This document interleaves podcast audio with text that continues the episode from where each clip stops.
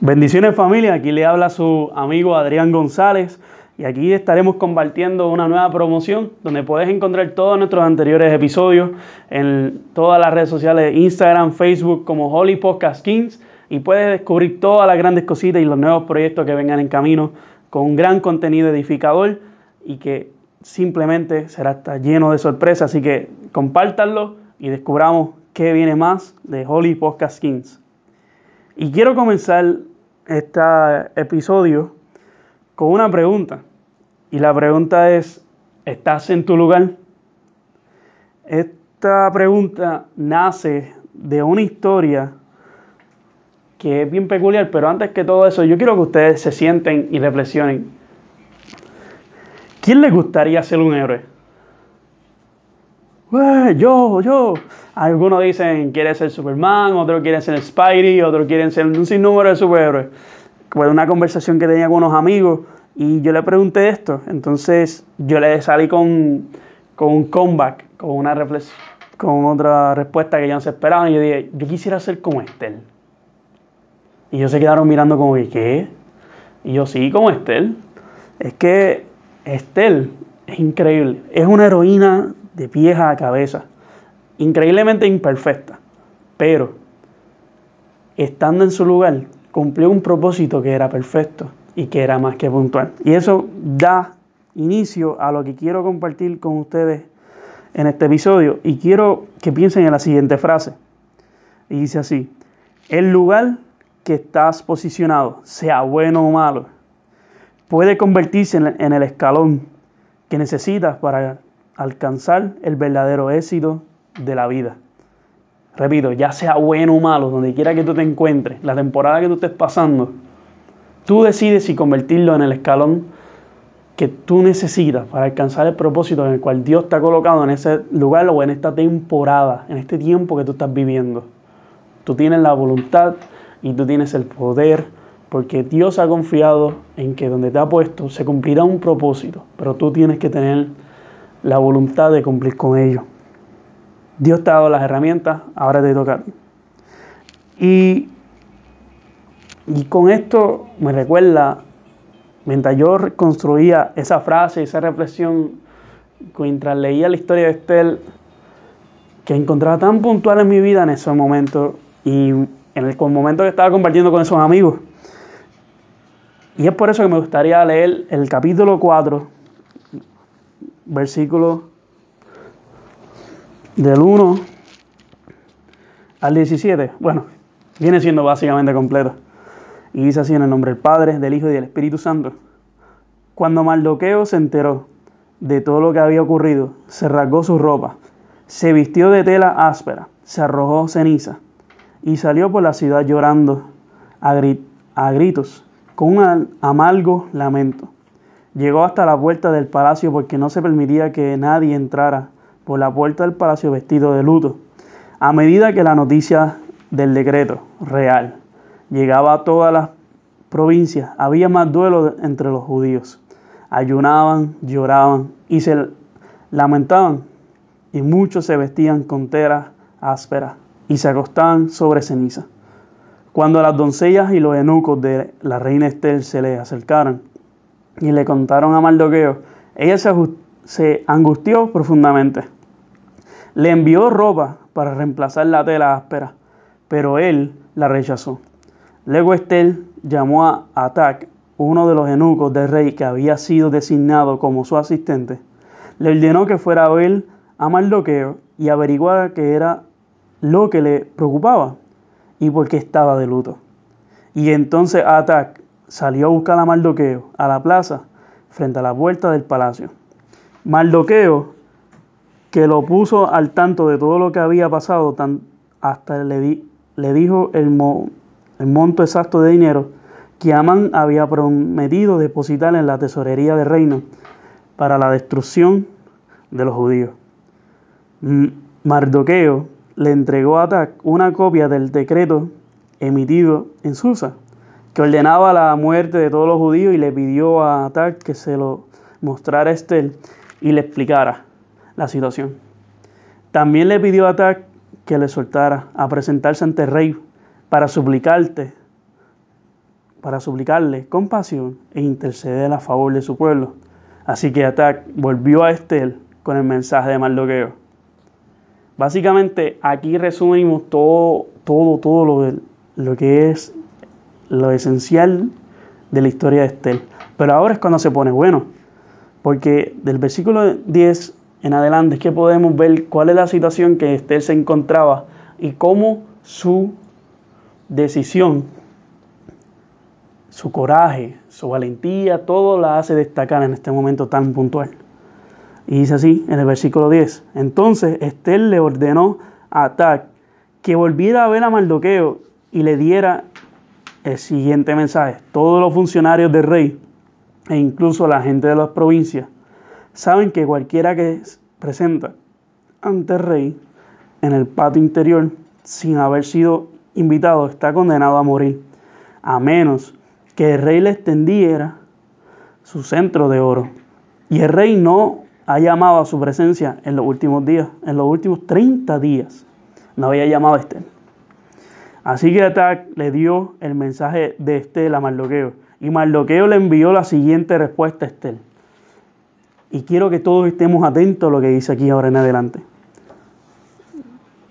No te creas que por estar en el palacio escaparás cuando todos los demás judíos sean asesinados.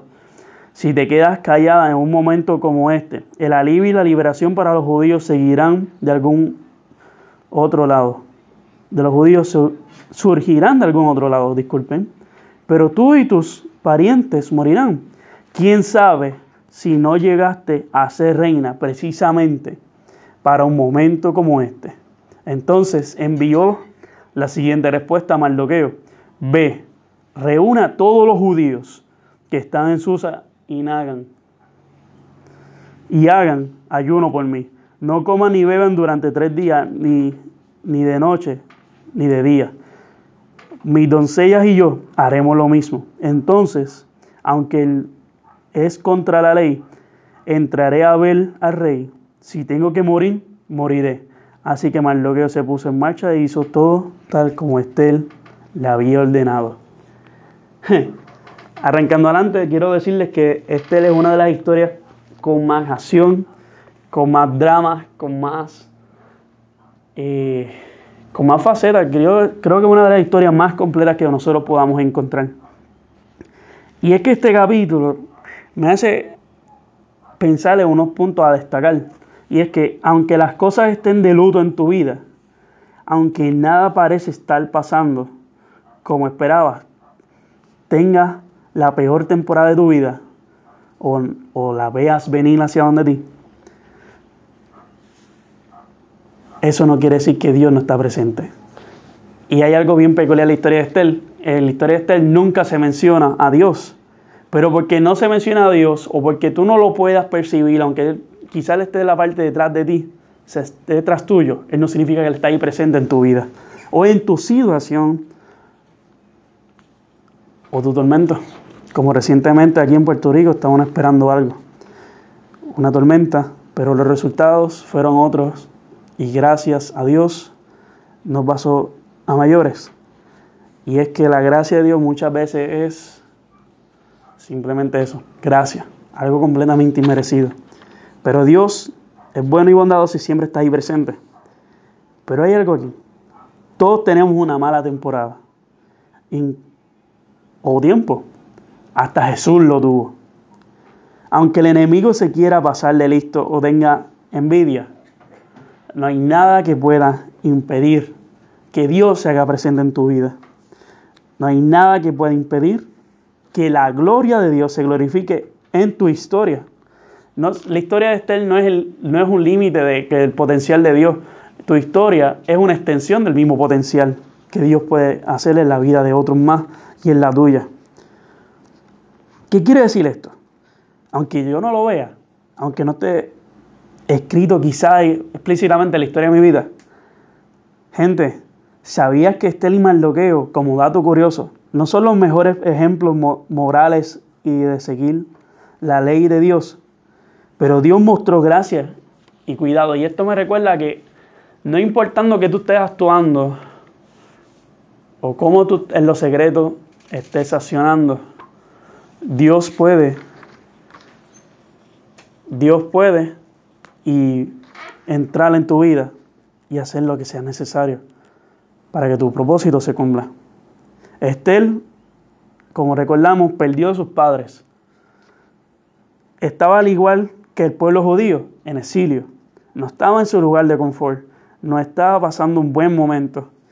Y sin duda alguna dio excusas, como vimos en el capítulo 4. Mis amigos, Dios es experto batiendo excusas. Desde Génesis y Apocalipsis, Dios se encarga de demostrarle a la humanidad que Él le batea todas las excusas que nosotros podamos lanzarle. De hecho, yo les suelo decir a mis amigos recientemente que ¿cuál es el deporte favorito de Dios? La pelota. El deporte favorito de Dios es la pelota. Porque tú, no importa con cuánta tú le puedas pichar, le puedas tirarle una curva, la que sea, no hay forma. Él te la va a batear todita. Él es un experto tirando jorronza, todo lo que da. Las botas siempre del parque. Volvamos al pasaje del versículo 13 al 14. Y hay unas cosas que quiero destacar de esto. No te la vivas. No somos indispensables, pero Dios cuenta contigo. Hay consecuencias cuando no haces lo que debes. Por eso es que titula esta reflexión de esta forma. Estás en tu lugar. Dios nos invita a destacar por la consistencia de nuestras acciones. Repito, nos invita a destacar por la consistencia de nuestras acciones. El propósito de Dios se cumple sí o sí, sea contigo o no sea conmigo. Sí, como que eso sonó un poquito duro, pero ok, calma. Tranquilo, que siempre hay una oportunidad para esto. Porque como una joven me preguntó recientemente, y fue una pregunta bien puntual, y nosotros aquí en Holy Podcast Kings creemos que Dios siempre da la oportunidad de nuevos propósitos, de nuevos levantarse en tu vida. ¿Quién sabe si no llegaste a ser reina precisamente para un momento como este? ¿Qué puede hacerte pensar esto? ¿Quién sabe si estás en tu universidad o en la escuela o en tu trabajo para ser un instrumento de Dios? ¿Quién sabe que en esta temporada Dios se puede glorificar en tu vida? ¿O cuál es el propósito de todo esto? ¿Quién sabe si en la familia que te tocó es donde tú tenías que estar? Porque contigo ahí, por tu permanecer en consistencia y en dependencia de Dios, es que ellos llegan a donde Dios, y se unen, y todo lo que Dios trae a la fórmula, a esta ecuación, se hace presente, porque el package de Dios siempre es grandioso. ¿Quién sabe si estando en tu congregación, en la congregación que te tocó, es que ahí es donde debes estar? Muchos de nosotros quizás queremos irnos de nuestras congregaciones porque hay un malentendido, hay algo que no te gusta cómo corre la alabanza, el pastor no te gusta cómo predique, pero estás en tu lugar, estás donde debes de estar. ¿Quién sabe si estás en un lugar que Dios quiere que estés para cambiar la vida de otros? Ser un instrumento de salvación, de justicia, de paz, consuelo, unidad y liderazgo. Dios quizás te llamó a liderar donde tú estás. En tu misma familia, puedes ser un joven. Tus papás no están sirviendo a Dios, pero quizás a través de ti te toca tomar ese sacerdocio y levantar los vientos a favor en la dirección del propósito del reino de Dios. Yo no sé dónde Dios te está pidiendo que te demuestres, que te muevas y que te hagas presente. Pero algo estoy bien seguro. Te tienes que mover. Tienes que moverte, ¿no? Dios es un Dios de acción, en Dios no es un Dios que se quede estacionario. Siempre está haciendo algo. Al igual, invita a que cada uno de nosotros estemos constantemente en movimiento. Entonces, aunque en contra de la ley, entraré a ver al rey. Si tengo que morir, moriré. Respuesta de Esther, que fue bien puntual. El rey puede representar el reto en tu vida. Tú tienes que ir a ese rey. Tú tienes que ir a eso que te está Dios diciendo, ve a esa dirección. si Dios te está diciendo, te está abriendo las puertas para que tú levantes tu empresa, que levantes tu ministerio, que levantes algún proyecto de vida, hacia allá donde tú tienes que ir, tú no te puedes atemorar, no puedes tener miedo a lo que Dios quiere hacer para glorificarse y para que tú de una vez por todas puedas percibir lo que es el poder de Él. Ve a ese rey, no importando las consecuencias, no importando lo que pueda pasar, el potencial está ahí. La disposición de morir puede ser el renunciar a ti mismo y tomar la cruz.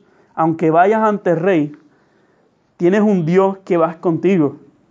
Me recuerda la historia de Moisés y Faraón.